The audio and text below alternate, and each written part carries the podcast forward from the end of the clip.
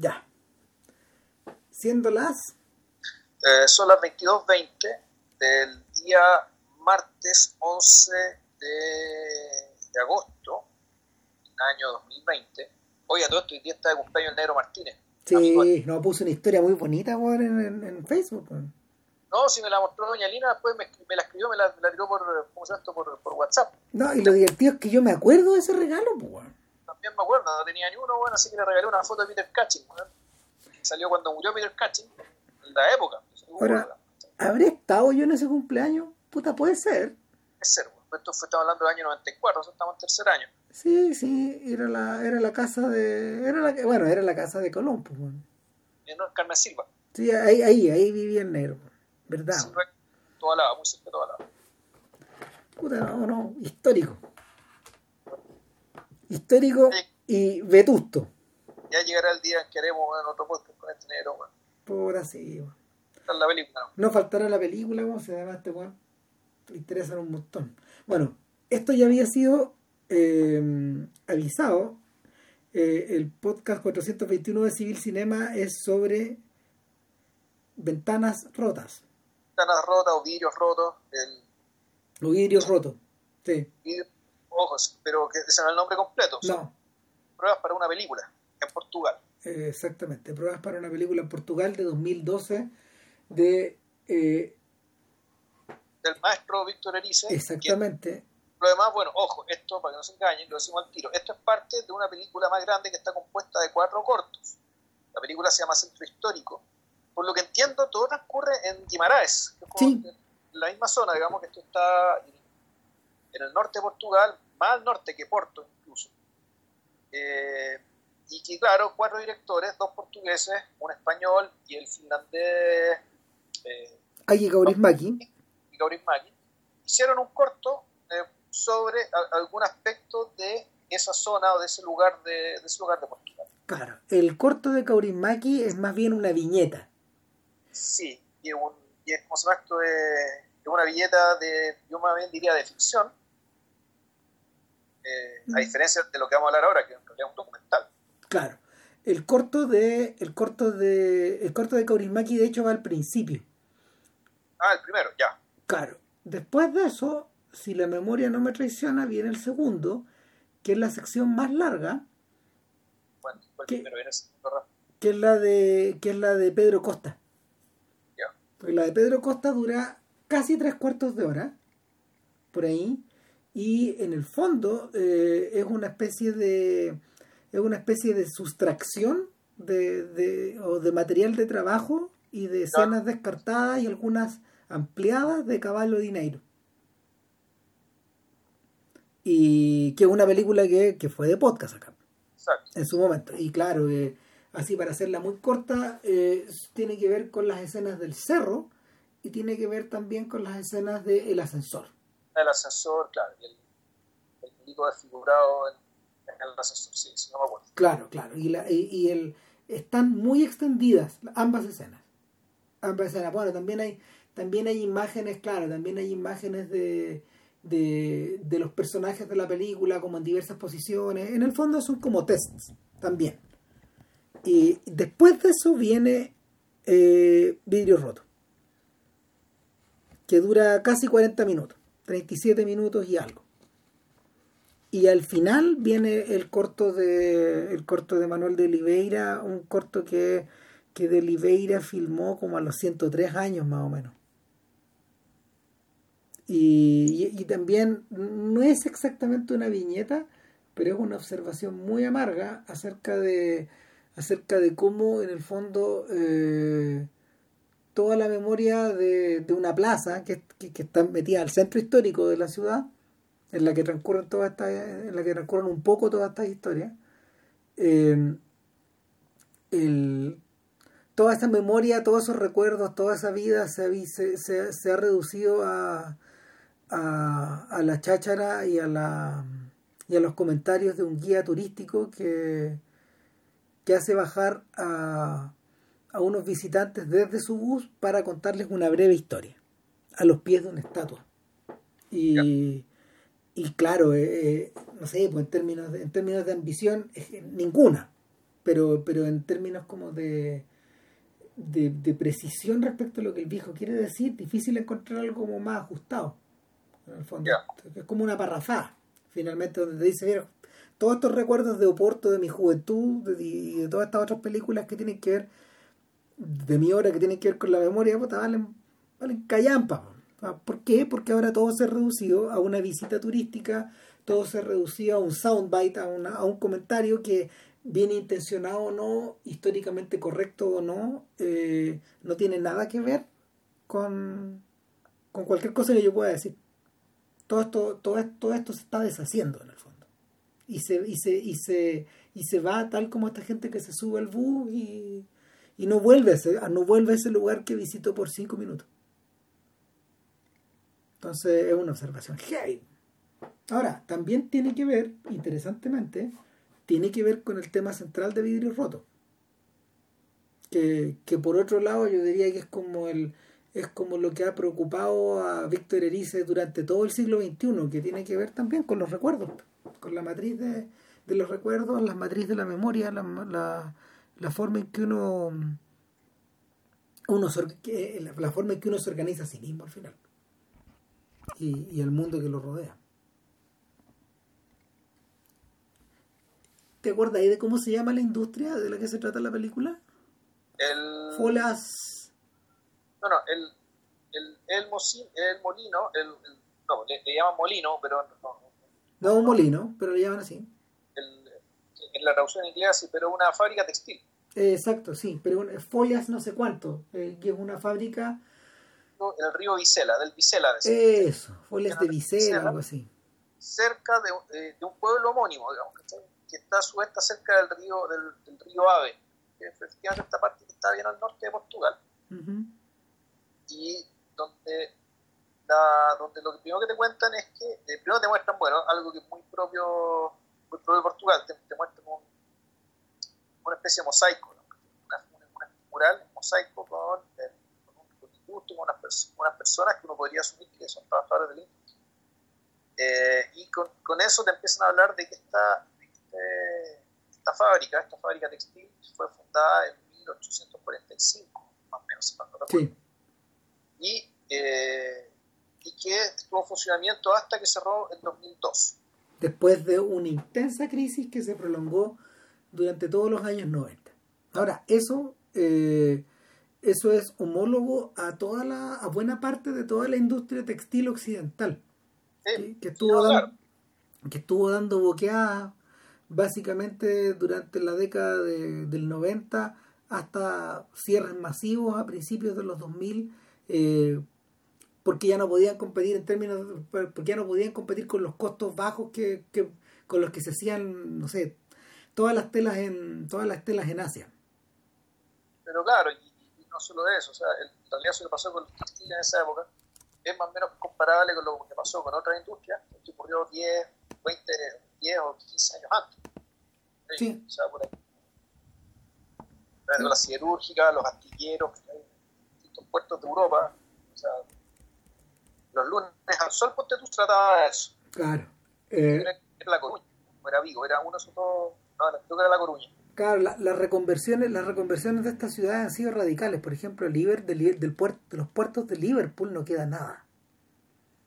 Toda la ah, actividad, toda la actividad portuaria eh, que estaba relacionada con Liverpool está trasladada dos horas al sur, en unos, en unos, en unos puertos hipermodernos, donde efectivamente ahí llegan, llegan los ferries, llegan todas las cosas que vienen de, de Irlanda, por ejemplo. Y también donde, de donde se recibe la mercancía, la mercancía que no se va por avión. Pero finalmente, finalmente eh, todo el comercio naviero colapsó qué es lo que hundió a Baltimore, qué es lo que hundió a otras distintas otras ciudades. Este documental que estoy viendo en Netflix, que es, a todos los futboleros del mundo se recomiendo, que es el de Sunderland Until I Die, Sunderland hasta la muerte, que es sobre, claro, sobre este equipo, que es un equipo que no es tan conocido afuera, pero en realidad es un equipo grande, muy grande, con muchos hinchas, muy popular, pero que es el equipo de una ciudad empobrecida. En este caso Sunderland, como que era era puerta, es ciudad portuaria, eh, pero en realidad más que, más que como actividad portuaria lo que hacían ellos era, eran astilleros. fabricaban barcos. Y además era zona minera. Y, más o menos en, en, unos pocos años las dos industrias colapsaron y la ciudad ya no vive de ningún, ni cosa ni de la otra. Entonces, el, documental trata de este gran equipo de una ciudad, de una enorme ciudad factoría. Eh, y interesante esto que cuando demuestran la ciudad, o no tiene un centro histórico muy bonito y muy atractivo arquitectónicamente, o en realidad no hay un centro histórico que te hable de algún pasado señorial ni nada, sino que en realidad siempre fue una ciudad factoría. Una ciudad para que, con, casas de obreros, para que trabajaran en las minas o en, o en los astilleros. Claro, esa es la diferencia con Liverpool, por ejemplo, donde tú podí dimensionar por un lado eh, la riqueza de algunos y la pobreza en que vivían otros, pero al mismo tiempo hay una cantidad de edificios públicos gigantes, como la catedral. No, y aquí, y aquí al revés, en Sunderland tú no ves nada de eso, tú más bien tú decís esto es como, esto se podría parecer a, a Carama, a Quillón, digamos, que estos lugares donde en realidad parece no parece ser un urbanismo, un urbanismo muy desarrollado, digamos, y claro, las pocas tomas que te muestran de Newcastle, ya se ve otra cosa, algo súper distinto. Eh, como ciudad, como belleza, como, como posible como atractivo turístico. El, pero bueno, ¿por qué estoy contando esto de, no, porque, en, porque en el fondo, en el fondo es, el, es la historia de, es la gran historia que, que, está por detrás de esto. En la historia, claro, la historia de Europa, pero lo interesante del documental de Lice es que tuvo, claro, la desindustrialización, que, en el fondo la recogió buena parte del, del, rock y el pop ahí, en las últimas décadas, en la década del 70 en adelante. De ahí, por ejemplo, este, este, el, el, este, este martilleo metálico, digamos, de Silos Control Again, de Joy Division, de Joy Division con algunos flechos, que empiezan a meter estos ruidos como de edificios desvencijados, que está aceros que golpean básicamente ecos de un pasado industrial que se había ido. El, este, el fenómeno de la desindustrialización tuvo manifestaciones en distintos lados, de distintas maneras.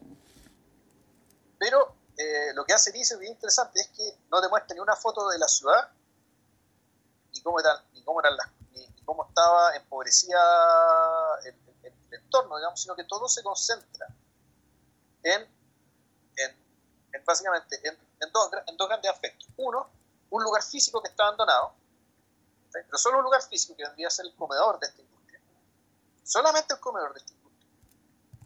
Y eh, la gente, la memoria oral. En ese sentido, uno podría comparar el gesto de Elise con el de. Eh, con, el de con, el del autor de, de Choab, el Asma. Sí de, en vez de enfocar y mostrar lo obvio, que en mi caso que podría ser mostrar, mostrar, mostrar que está ahí, lo el caso del gente, puta, el, la imagen de la gente fallecida, digamos, y todo el cuento, el horno, y básicamente lo que hace es, basarse en la historia oral. Es, es hablar del, hablar del holocausto como hecho, pero como hecho que queda en la memoria, en la mente de las personas que les tocó vivir.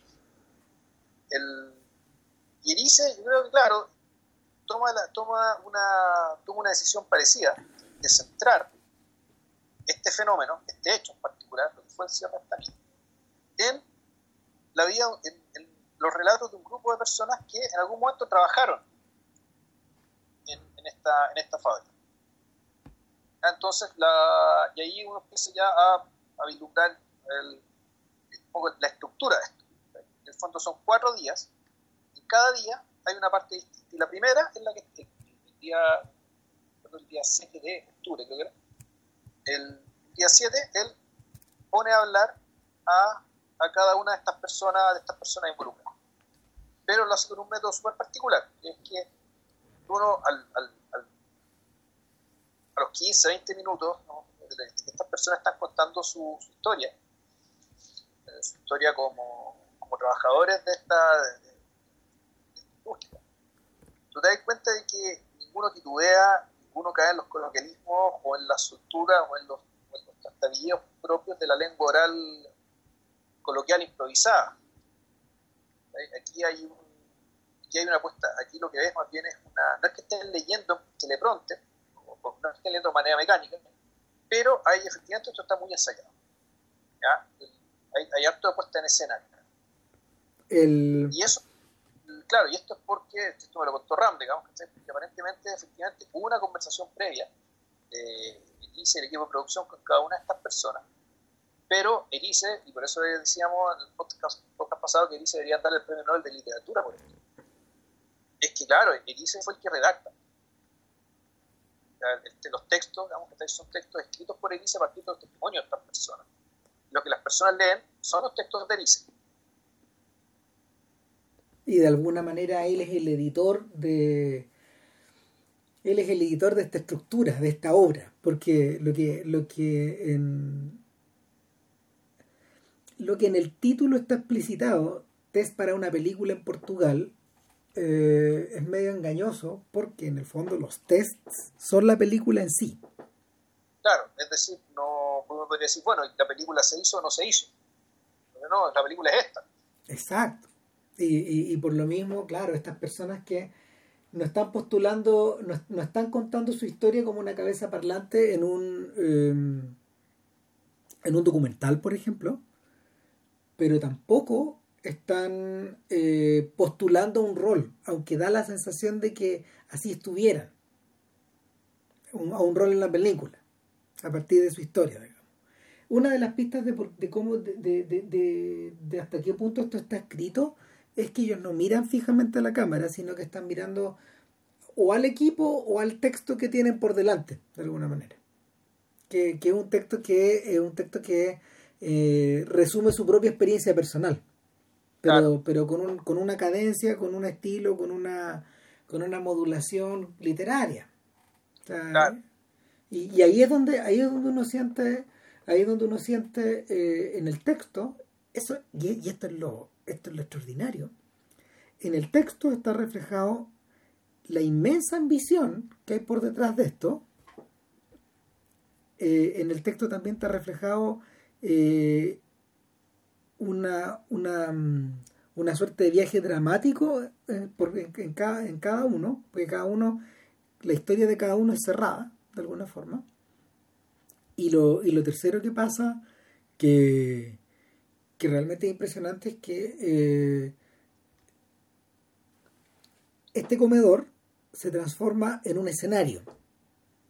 Que ahí también se nos dio hablar del otro protagonista de la película, que es la foto. Exacto, porque atrás de ellos hay dos elementos. Aquí hay una silla, están sentados ellos, atrás de ellos están, hay una hay una hay un grupo de mesas que están ordenadas con un mantel y el mantel es el mismo mantel un mantel similar al que está en la foto de arriba. Y la foto de arriba es gigantesca. Es, es, un mural donde salen cientos de personas a la hora del almuerzo. Cientos. Una foto que tuvo por las ropas y por, por, el grabado, digamos, por la textura de la imagen que tuve. Esto, esta es una fotografía de principios del siglo XX o fines del siglo XIX. Claro. De muchos, muchos, muy Claro, uno, uno piensa el tiro, ah, ok, no, hay chento. Claro uno, uno piensa en Bertolucci, uno piensa en, en, esa era, en esa era como de la labor manual o de la revolución industrial. Esto es como en plena segunda revolución industrial. Y, y lo otro que pasa es que, claro, una vez que está establecida eh, las reglas de esta representación, te das cuenta de que, por un lado, la persona le habla a la cámara, a una audiencia que no está viendo, que es la del cine, pero al mismo tiempo está siendo a su vez observada por estas personas que están comiendo en la foto. Pasado, presente, futuro. Claro, y eh, bueno, y otra cosa, la progresión de los relatos, creo también hay eh, sí. casos. O sea, esto empieza desde el relato más personal, eh, personal anecdótico, por decirlo así, de, la relación de uno y sus accidentes y sus heridas, digamos, cómo empezó a trabajar ahí. Y las manos de las manos. Porque otro que contaba la historia de, una mujer que contaba la historia de cómo ella cuando chica llevaba a su hermana, a su hermano, a que fuera amamantado por su madre, que trabajaba en la fábrica y tenía media hora para hacerlo. Y, ¿cómo se llama esto? y cómo a ella, después, cuando le tocó ser madre, que su hija también le llevaba a su propio hijo chico para que ella lo amamantara. En fondo, cómo, cómo se repitió el, cómo, se repitió el, ciclo, digamos, como la canción de Neuhauser de, la, de María que María que tuvo un hijo, María nació un domingo. Y, pero después la cosa empieza cada vez más a aparecer, eh, los relatos empiezan también a salir de la fábrica. Por decir lo que pasaba afuera, afuera de la fábrica, afuera de Portugal, en Europa, llega un momento que incluso ya respecto acerca sobre la globalización. ¿ya? Para terminar, eso sí, en la medida que tú decís, la, la, mirada se empieza a ampliar, te llega un momento en que hay una especie de, de, comprensión histórica respecto, de por qué se cerró esta de por qué se cerró esta fábrica en términos económicos. ¿ya? El, lo, que, lo que interesante esto es que el fondo del mosaico de personas y esto progresión básicamente te permite que con siete personas, eh, siete u ocho personas, cubrir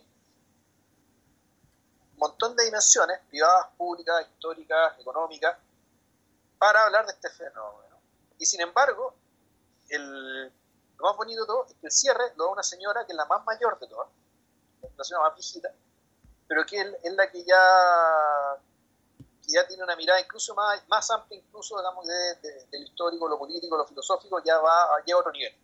Claro, se empiezan a discutir cosas de condición humana y en algún momento dice, creo que nunca he conocido lo que alguna gente entiende por felicidad. Alegría sí, pero felicidad no. Felicidad no. Ah, tú decís, ah, con su madre, bueno, o sea, el, esto ya no tiene que ver simplemente con que me fui a Francia, como uno de los testimonios, y, y, y, no son aventuras pícaras, pero, pero sí podría ser parte de una novela pícara, de alguien que va saltando de pega en pega, de persona en persona, de encuentro en encuentro, de amigo en amigo, hasta que vuelve, a, vuelve al punto original. Y cuando ya empieza a establecerse, la industria se cierra, que es uno de los testimonios. O, por ejemplo, las otras aventuras francesas de un señor que la había tenido mucho más difícil. Él era mucho mayor de la generación anterior al, testimonio al testimonio que le antecede. Y claro, pues dice, me costó hablar francés. Fue súper difícil, yo pensé que no me la podía. Y, y finalmente, claro, finalmente lo logré, digamos, pero, pero así como trabajar es difícil y te descrestáis, ambientarte en un país que no es tuyo también es dificilísimo. Y, y, son experiencias que sacan más casas de ti.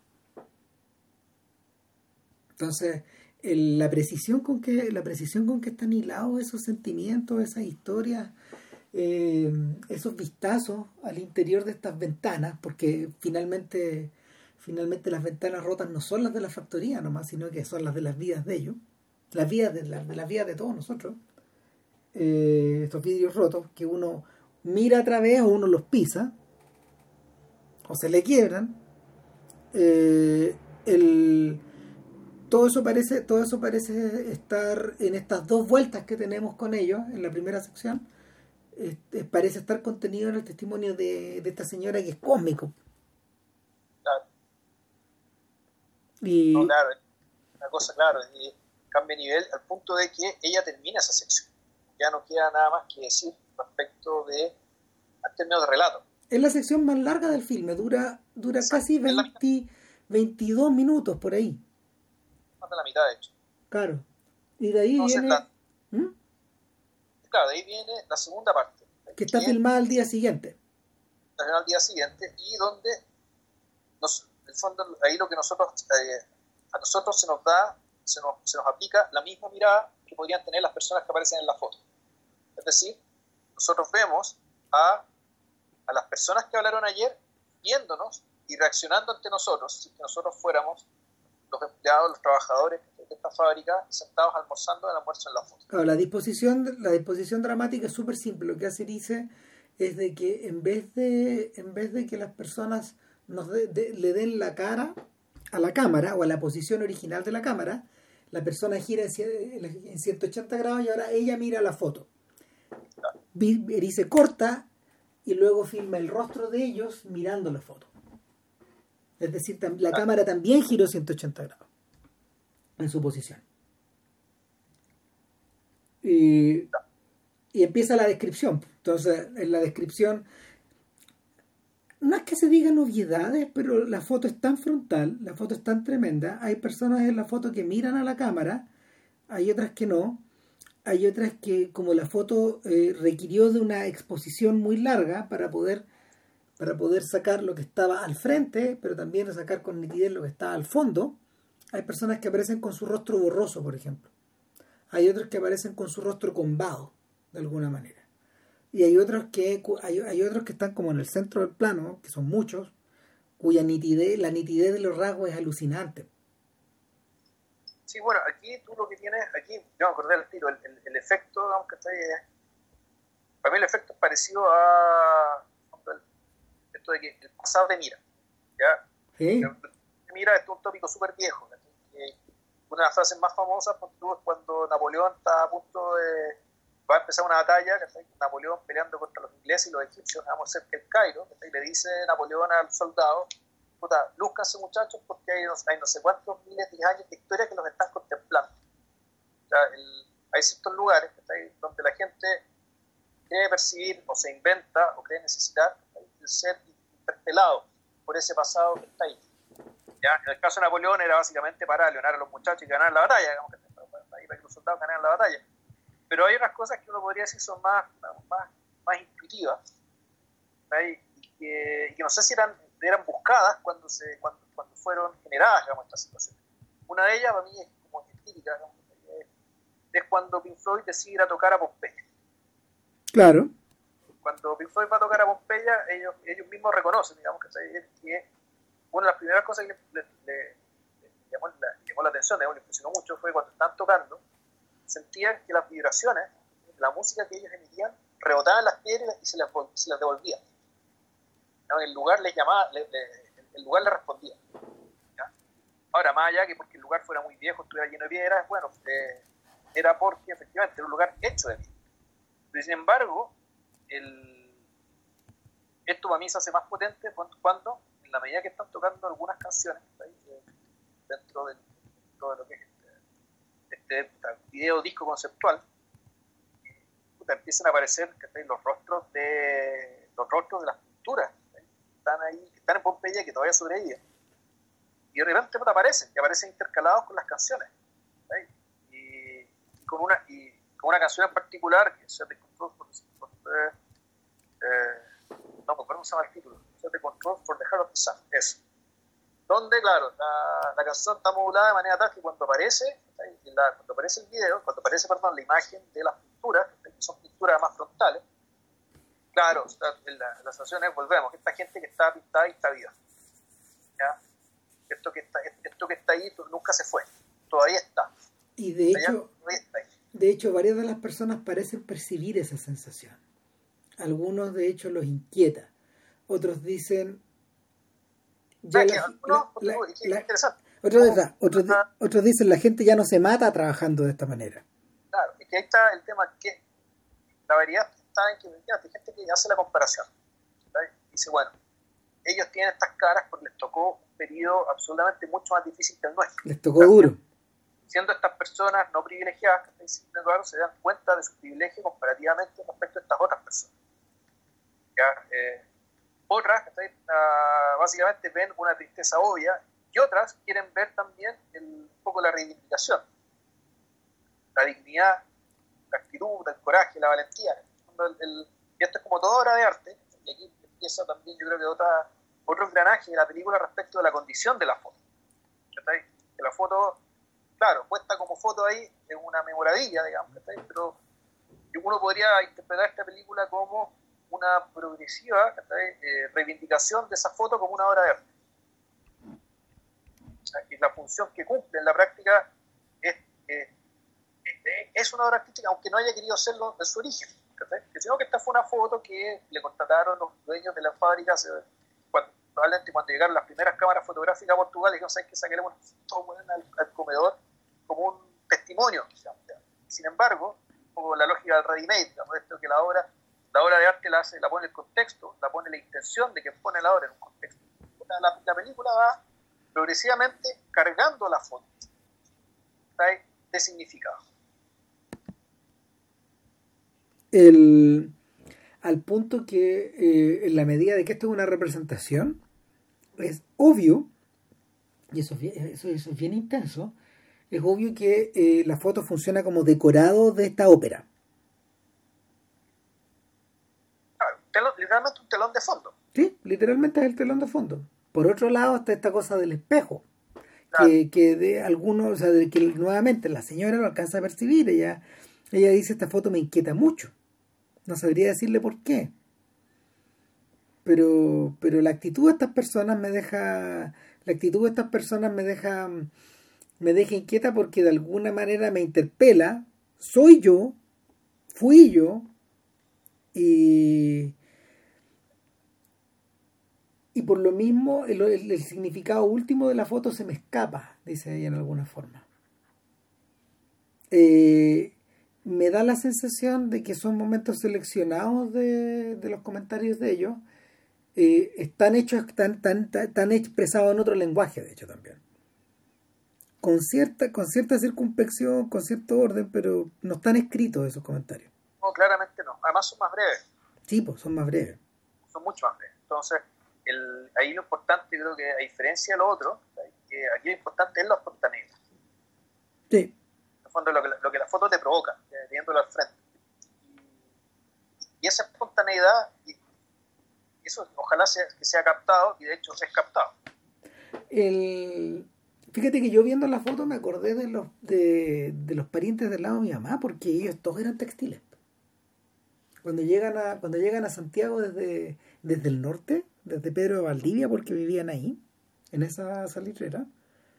Eh, esta gente se emplea como se emplea como como obreros en esta eh, en estas en estas fábricas textiles y de hecho interesante la, y, y, los papás le heredaron tal como en la película esa profesión a los hijos y los hijos la perdieron cuando las fábricas cerraron pero acá no, acá no cerraron en los, dos, allá, no en los 2000 como allá. Acá cerraron con, con la recesión de los 80. Ahí colapsó. Ahí colapsó hacia adentro. Y... Sí, no, mi, mi abuelo trabajó también en un textil, en Panal. En Panal, pues ahí, está, ahí la misma textil, pues ahí cerró. Claro, todas esas, todas esas cerraron, son las que muchas de ellas estaban, bueno, unas estaban en, cerca más o menos de nuestra casa, o sea, la Yarur Sumar sí. pasaba por Yarur. Sí, está ahí por ahí, está, ahí por el costado del San Juan de la Guada, claro. Claro, hay, hay, otra que eh, hay otra que ahora se convirtió en un mall, ¿no? Que, donde está donde se fue Chilevisión y CNN. También, que es en Machaza. En Machaza. Y la y Panal estaba ahí en Renca. Ya. Entonces, de hecho, de Renca son mis parientes. Y el y eh, claro, el, eh, el abuelo que yo no conocí, de hecho, que falleció antes que yo naciera, él era mecánico de estas de estas textiles. Entonces, no sé, pues yo crecí también rodeado de máquinas de banadoras y cosas que quedaban de esa época y que en el fondo se usaban para hacer chalecos, pero en la casa ya. ¿Tú te acordás de esa máquina, no? No. estaba ahí en la casa del, estaba en la casa de la del, de la Gran Avenida, estaba abajo, en el primer piso, en la entrada. Ahí estaba, ahí, ahí estaba situada la máquina. Ahí tejían. Ahí tejía mi mamá y mi papá. Me hacían esa bufanda que tenéis de Harry Potter en la, en la casa es de, esa máquina. Ah, con esa máquina, ya. Claro. Claro, y muchas otras, O sea, chalecos y un montón de cosas. Entonces, el claro, pues las máquinas, las máquinas podían ser de distinto tipo, pues estaban estas industriales o estas semi-industriales, como la que estaba en la casa, pero las industriales operaban en forma automática, pues, y y estas personas, claro, porque ya estábamos hablando de, generación tras generación, claro, pues ellos estaban en la etapa electrónica ya de la, de la, de la, de la, de la maquinaria. Y, y claro, pues es un, es un esquema como de turno, es un esquema de... O sea, y, es impresionante esto que se, eh, que hereda de una, de una otra persona la, la, misma lógica, esta forma de vivir y al mismo tiempo la, esta lógica, esta lógica de estar, del ser. Eh, lo, lo expresan bien al final lo ¿cómo se llama? los dos últimos testimonios, las dos últimas partes que, están filmadas en el tercero y en el cuarto día de rodaje, o por lo menos así nos cuentan. Y el, el, tercero yo creo que es uno de los, uno de los episodios clave, de hay una persona que se presenta a sí misma, yo soy fulano de tal, y, yo soy un actor. Sí, soy un actor, dice, frente a la cámara. ¿En serio? Claro, y, eh, y empieza a explicar que en el fondo él, él representó a Carlos Marx. El, ojo, pero es que no es... El... es que no es, Carlos Marx, es Carlos Márquez. Claro, y que en, portugués se pronuncia igual que Marx y esto es por una... Claro, esto es por una obra, una obra, una obra de teatro. Sí. Eh, de un... Eh, que sea, una obra de teatro que se llama O Capital, Capital escrita por un... Por un por un poeta eh, obrero, eh, creo que era tipógrafo, él, socialista, llamado Ernesto da Silva. Sí.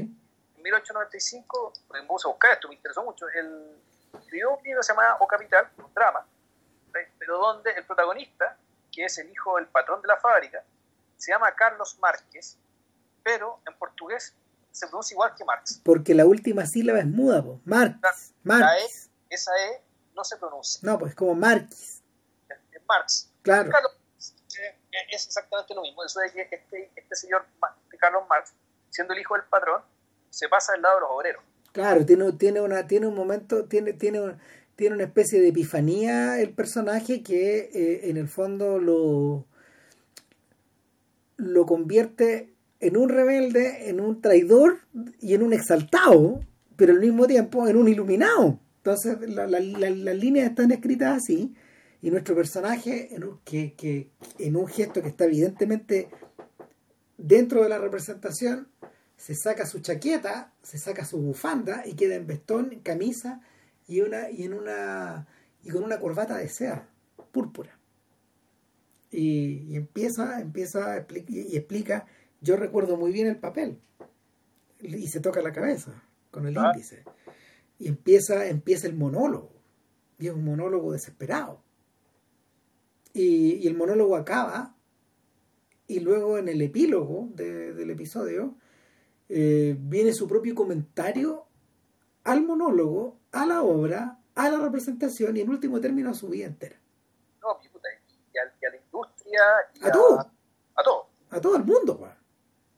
Entonces, claro, la industria es virtual, el trabajo es virtual, eso dice, pues, después dice, eh, el dinero es virtual, la paga es virtual, la cosa con la que usted paga es virtual, la red, la red nos tiene atrapados a todos.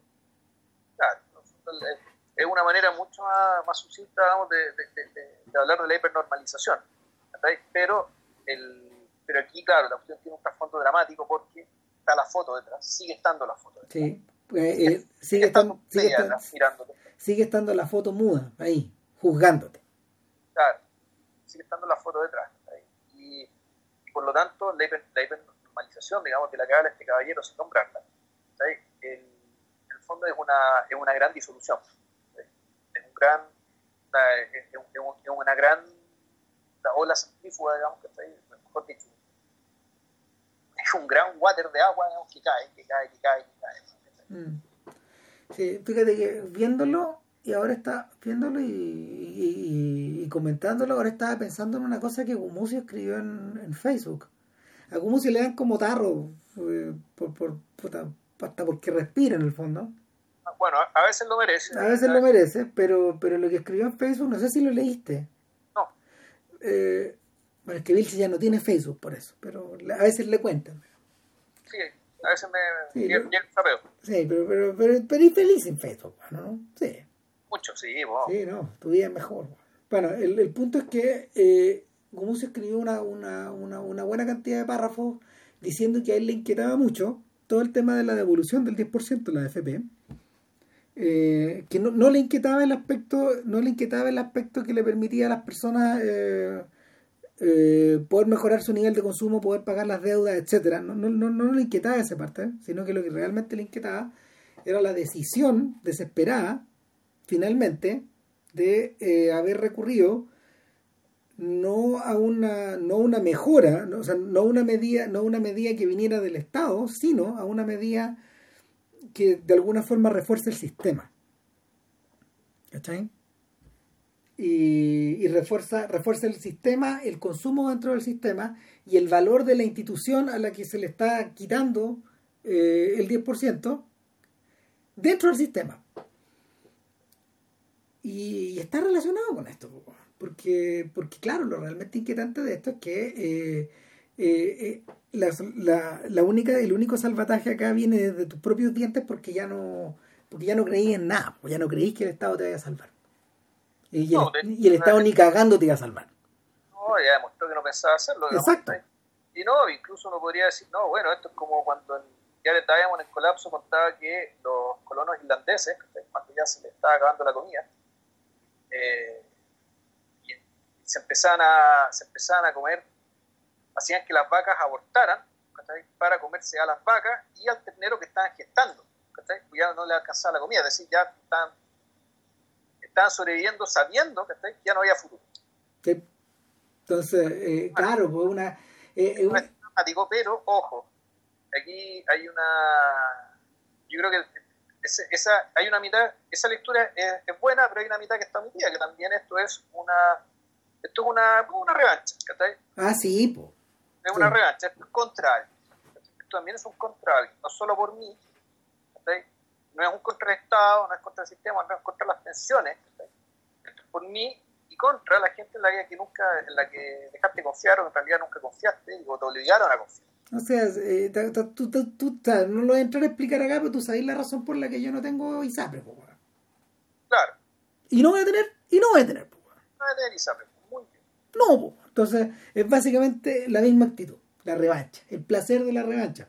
Claro. Claro, entonces el el, el, el, el, tema acá es que la, la inquietud, que, la inquietud que, que, nuestro actor demuestra, al final, claro, refleja un poco algunos de estos aspectos. Que, que es una suerte de inquietud terminal. Está ahí al final de algo. Y, y, la, y, y, este hombre tiene una cara de resignación que, que, que es angustiante también. claro, y él, y él mismo, a todo eh, su aspecto, su peinado, su barba, su ropa, y él ya, y él ya ha sido una persona que de otra época. Sí. Y no es de, de, perdón, de 2012, que es cuando, cuando se filmó esto.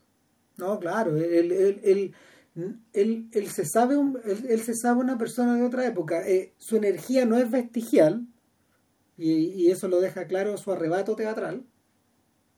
Un arrebato, de hecho, que, que mm, ante el cual ante el cual Erice eh, eh, Fíjate que Erice no es un, no es un, no es un realizador, históricamente no ha sido, ni, ni será nunca un realizador de, de gestos extremos. No existen en las películas de Erice, de hecho. Los gestos violentos incluso están, eh, o sea, los momentos violentos de sus relatos están, están en, en elipsis. Sí, están fuera. Siempre, siempre están aludidos. Pero, pero acá, acá eh, Erice permite que eh, su actor despliegue y que se despliegue también por, por, por la propia impresión de su, o por la propia sensación de impotencia que el actor tiene, porque él ya tampoco puede ejercer como actor. Yo creo que eso es lo fascinante también a la hora de que él tiene el escenario para él solo en ese momento. No hay nadie más. ahora, yo creo que es algo que se podría también empezar a, hacer la pregunta. Bueno, ¿por qué se remite a un Carlos Marx portugués y no remite, por ejemplo, al auténtico Carlos Marx? al Marx original. Pues, claro. ¿por, qué, esta sección? es una pregunta, no una crítica, sino que ah, es una, es una pregunta eh, un poco retórica, porque yo más creo saber para dónde va la cosa, pero sería bueno conversarlo, digamos. Dado que quiere hablar de, de, El Capital, de una obra que se llama El Capital, quiere hablar de el, el, sustento teórico de las reivindicaciones, De, que durante un tiempo largo, digamos, dieron, dieron entre sustento, le dieron épica, le dieron sentido de ser a, a, miles y miles de las personas que trabajaron acá. Eh, que, sin embargo, a la hora de, pero a la hora de hablar de esto, en vez de hablar directamente del marxismo del, o del movimiento obrero clave, clave teórica, digamos, prefiere hacerlo está en clave artística mi sensación, fíjate que es la misma que, uno tiene cuando mira la este este largometraje de el segundo largometraje de de Raúl Ruiz, nadie dijo nada. el de ficción, segundo ficción. Eh, porque nadie dijo nada, es una película que transcurre, si mal no recuerdo, en pleno gobierno de Frey o por ahí, o en las vísperas de unas elecciones parlamentarias, las últimas parlamentarias de, de, de Chile antes de la Unidad Popular. Y, y, y, y, acerca de las correrías de, de un grupo de amigos bohemios que, que es muy distinto a los tigres, a los, a los bohemios, a los bohemios que salen en los tigres, no, que, son más bien, son más bien de clase obrera, de clase trabajadora, no.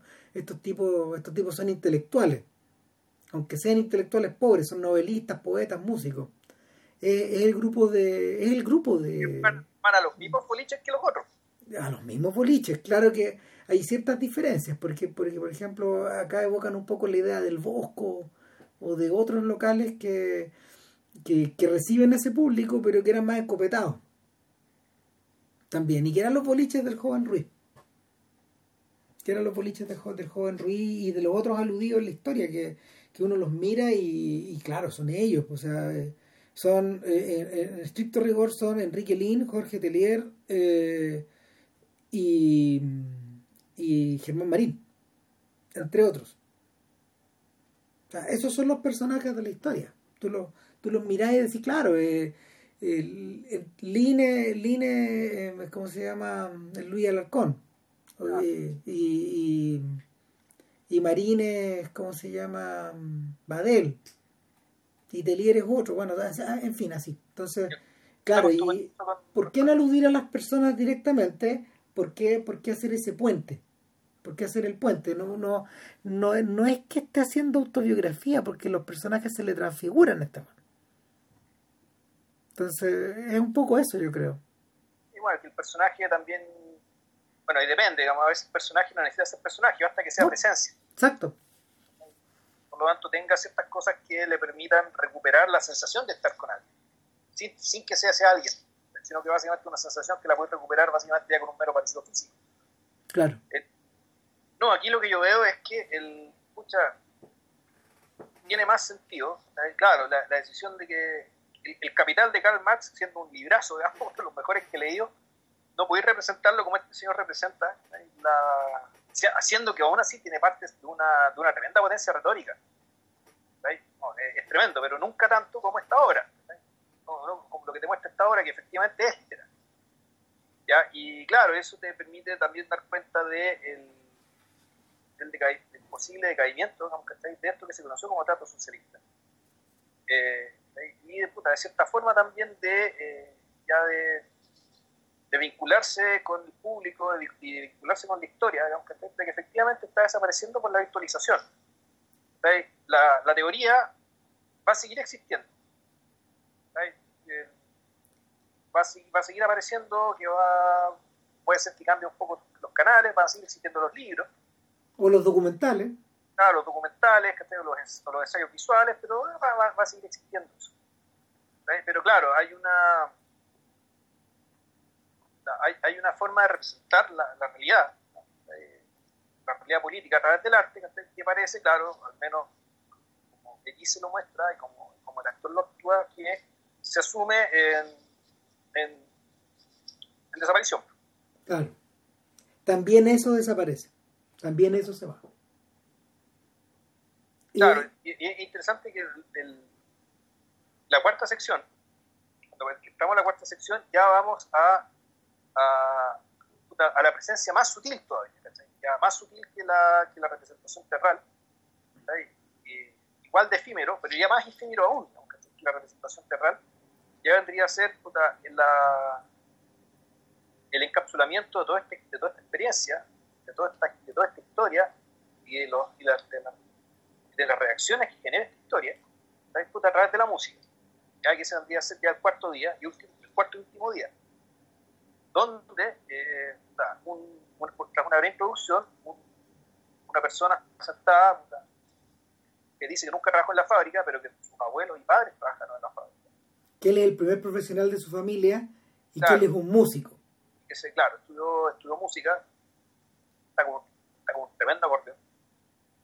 Y, claro, en fondo aquí tú, tienes básicamente como, muy brevemente, sin contarte una historia familiar, pero una historia familiar que, que marca el siglo respecto de eh, cómo las distintas generaciones fueron, progresando o sucediéndose, digamos, en un tipo de oficio a otro, digamos, y cómo ciertas generaciones tuvieron opciones que las otras, que las otras generaciones no tuvieron. Yo me acordaba que, por ejemplo, una, una colega mía que trabajó conmigo en la Católica y que ahora está más o menos famosa porque es una socióloga francesa que habla de, la clase media chilena. Eh, ella me contó que su abuela eh, crió vacas y cabras en el campo francés como lo venía haciendo su familia hacía mil años. O sea, mil años, Hacia atrás, De una día más o menos igual. Y claro, se produce un quiebre en algún momento del siglo XX. ¿Ya? Y, y, este caso, digamos, aquí, lo que nos pasa con, ese, con este músico es más o menos lo mismo. Claro. Y, donde, claro, el va cuenta muy brevemente es un músico que siente de una familia, qué sé yo, y la, sin que nadie se lo diga, o sea, sin que nadie lo diga, por dicho, y lo que vemos es que el, la, la, la, película decide ya tomar la decisión de eh, concentrarse al extremo. Concentrar la experiencia, ¿cachai? Una melodía, que es la que está interpretando este señor. Lo único que hemos escuchado en términos musicales durante toda esta media hora previa. Claro. claro. Y además, pero eso acompañado con el.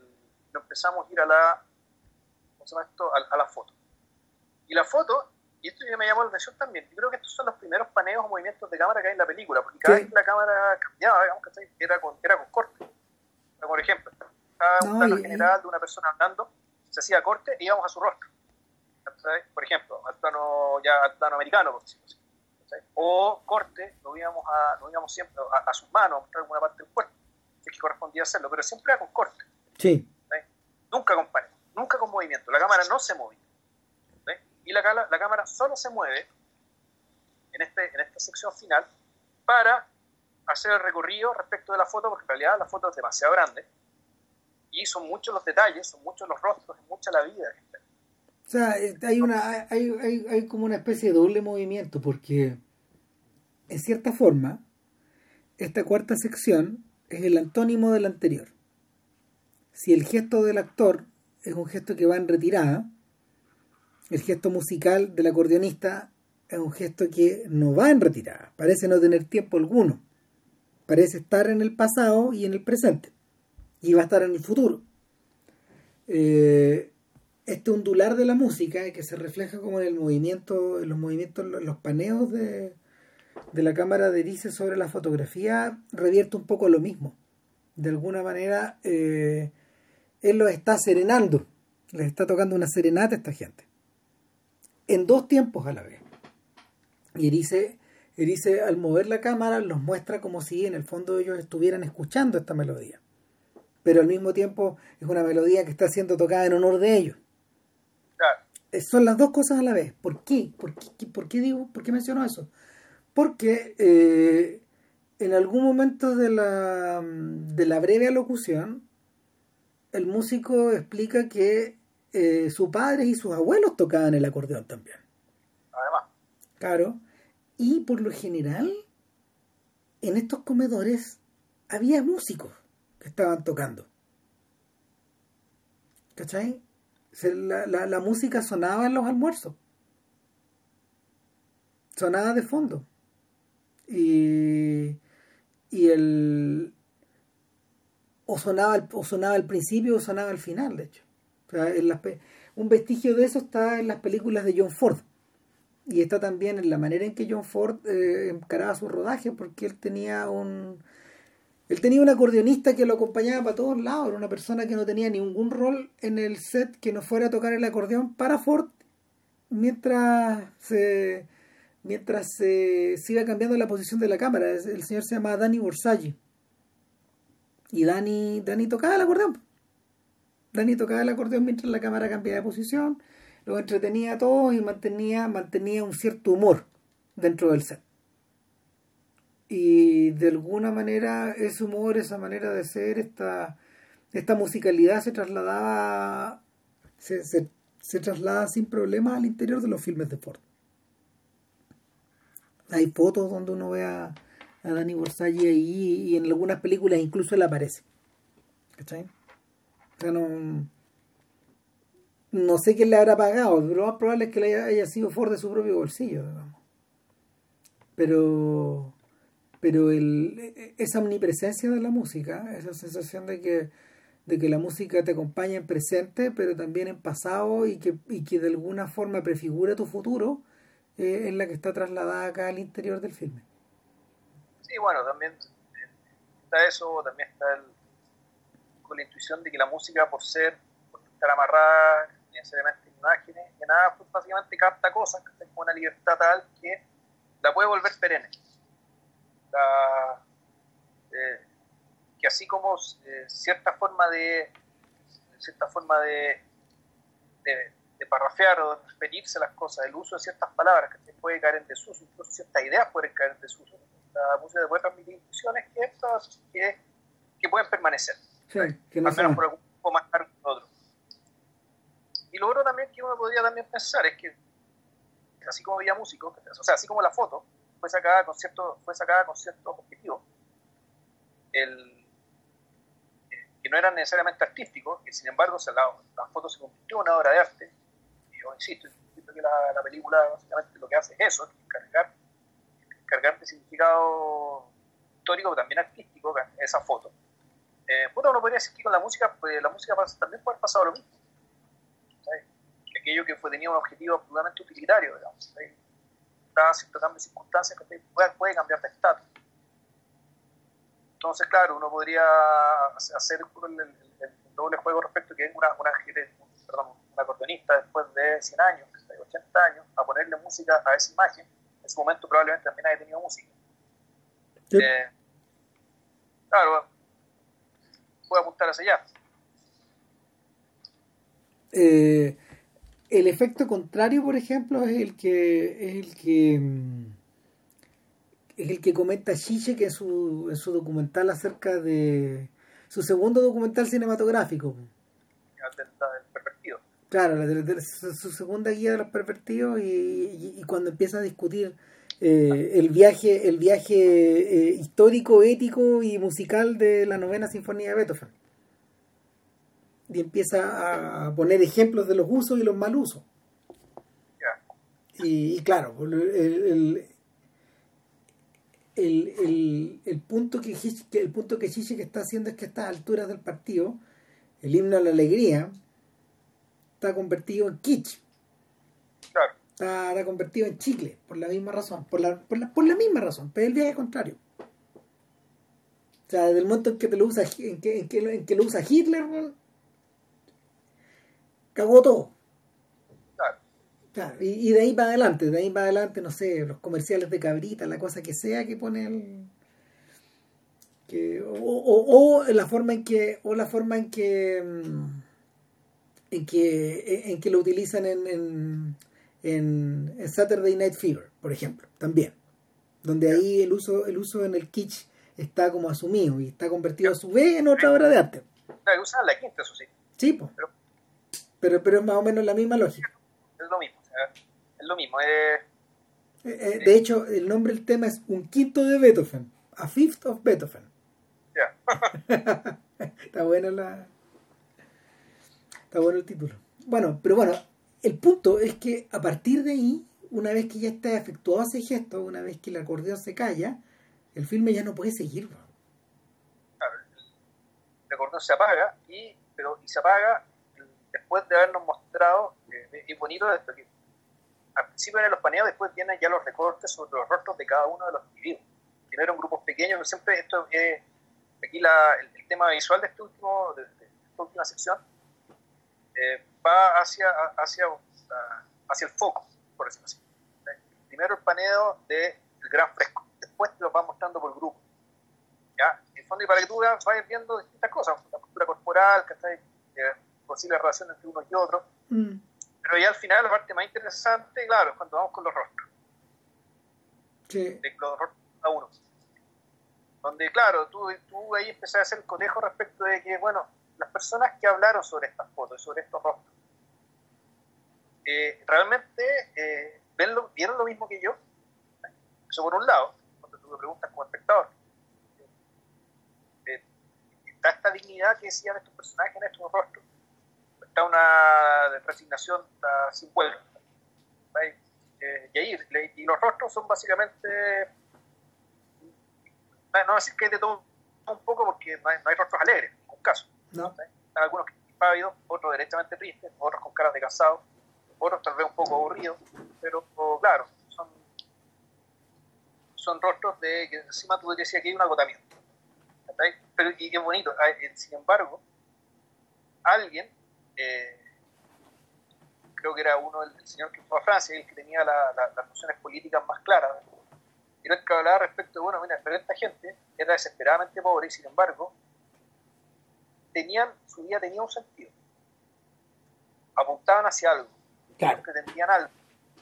Y es lo mismo que, eh, eh, es lo mismo que decía creo que Alan Moore, respecto de, él, de, su obra esta, la del, obra esta, la del siglo XX, que hizo con los caballeros extraordinarios, acerca de la comparación de cómo ve la Inglaterra actual y cómo era la Inglaterra hace 100 años donde la, la gente, eh, la gente de ahora no le, derechamente no la entiende. No, no, no, entiende, no ve hacia dónde apuntan, no ve qué, qué horizonte tienen, mientras que las personas de hace 100 años eran personas que efectivamente vivían una pobreza tremenda, pero sin embargo cultura, su mundo, su quehacer tenía un sentido.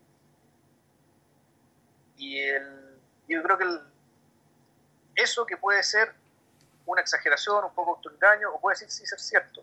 Yo creo que en la, en la, en la frase que encapsula, creo que la mirada que tiene Elisa respecto ¿No es distinta a la forma en que Fernando Fernando Gómez se figura su mundo, o lo que queda de su mundo en... El, en, en, la colmena. el espíritu de la colmena, el segundo filme de Erice. O sea, y el primero en solitario.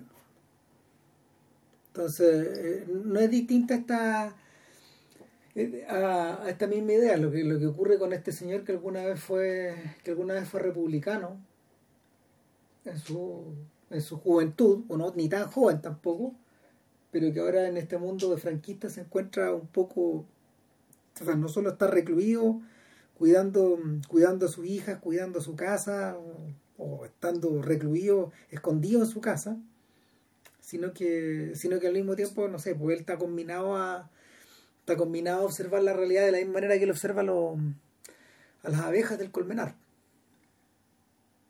Y, y las conclusiones no, claro, no, las conclusiones no son muy alegres. Este, este es un mundo post-buñueliano.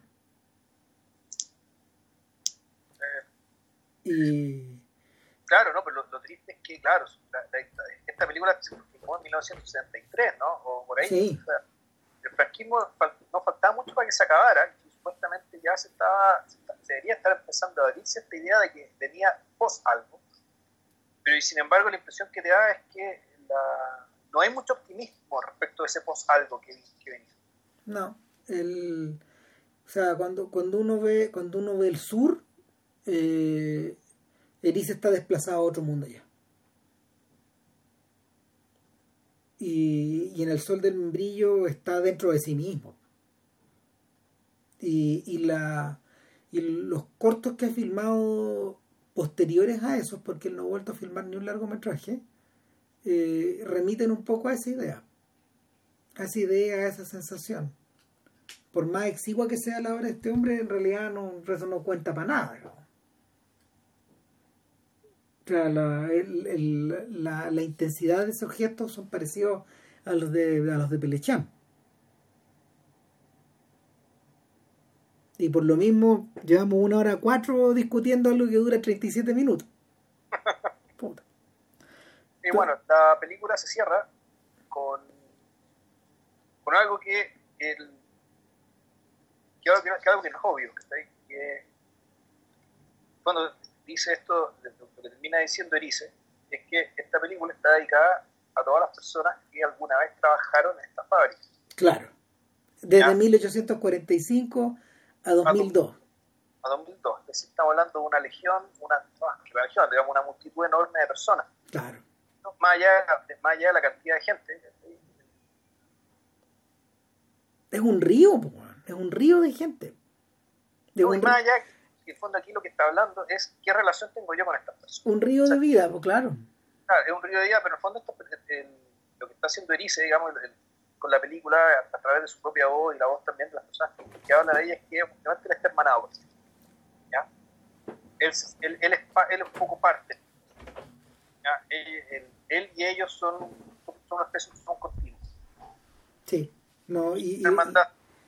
No, no es solamente una foto pegada en el muro, y como testimonio y como arte, llega un momento en que las personas de esa foto ya, ya son tu hermano.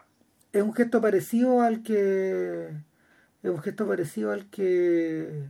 al que emprende Ken Burns en sus películas, de hecho. O sea, cuando uno, cuando uno ve. Cuando uno se mete en el corazón de esta, de, de, de, estas, de estas largas travesías que son todo lo contrario, pues imagínate si, si a se le toma 37 minutos, a Ken Burns le toma 18 horas, no sé, una cosa así pero en, en, cada envión, pero finalmente a eso apunta también las películas. y el eh, parte de la parte de la genialidad de Burns y de lo que lo convierte en un realizador mayor, de hecho, al que, al que nunca le hemos dedicado aún un podcast porque cuesta tanto. Eh, bueno, son muchas obras y, muchas horas. Claro, y, la obra es frondosa en el fondo. Entonces, Burns, Burns eh, Burns se sitúa, se sitúa su, a ver, su, su, su propósito es didáctico por un lado y es ético por otro. En el sentido que eh, la única forma de la única forma de poder transmitirte la historia de estas personas es hacerte sentir o hacerte evidente que estas personas también son que parte de estas personas también eres tú, digamos. Tú estás ahí. O sea, eh, eh, eh, siempre es así. Siempre es así. Por eso, por ejemplo, Burns utiliza mucho las cartas, los diarios de vida, o testimonios de la prensa, o declaraciones, o cosas así. y, esa aproximación lo ha utilizado en sus vidas ejemplares, la, la vida de Jackie Robinson, Jack Johnson, el boxeador, o, o, en el, o en el caso, por ejemplo, de las sufragistas, etcétera, de esas vidas. O también también en las vías de los monstruos que ha, que ha, retratado, pero sobre todo en la, en, la, en el trasvasije como de la de la historia de cierto de, la historia de ciertos procesos y, y, procesos procesos largos no sé el jazz la música country eh, el béisbol o las guerras eh, en paralelo el, señor que hace la misma pega eh, pero al revés pero con las instituciones es Frederick Weisman otro que también utiliza gestos muy largos, porque sus películas todas superan las tres horas de duración. Pero, pero claro, entonces, pero, pero, pero esas personas, esas personas evidentemente también eres tú. También eres tú. No, no, y lo, y, y son, son instituciones o son retratos de cosas que también, no sé, pues, atraviesan el tiempo, lo perforan. Un poco como esto o sea, entre que lo perforan o muchas veces, yo, vi el tema de la legislatura, no me acuerdo en qué estado era. Mm. Cuenta que era Iowa. Pero que tú decís, perfora el tiempo, pero al mismo tiempo parecía ser que también. El, todo el mundo y toda la historia y todo está aquí. Sí, sí. O sea, un, esfuerzo como de encapsulación de, de energías, de ideales, que se, se confluyen todo en un solo lugar. Sí. Es una cosa así. Nada,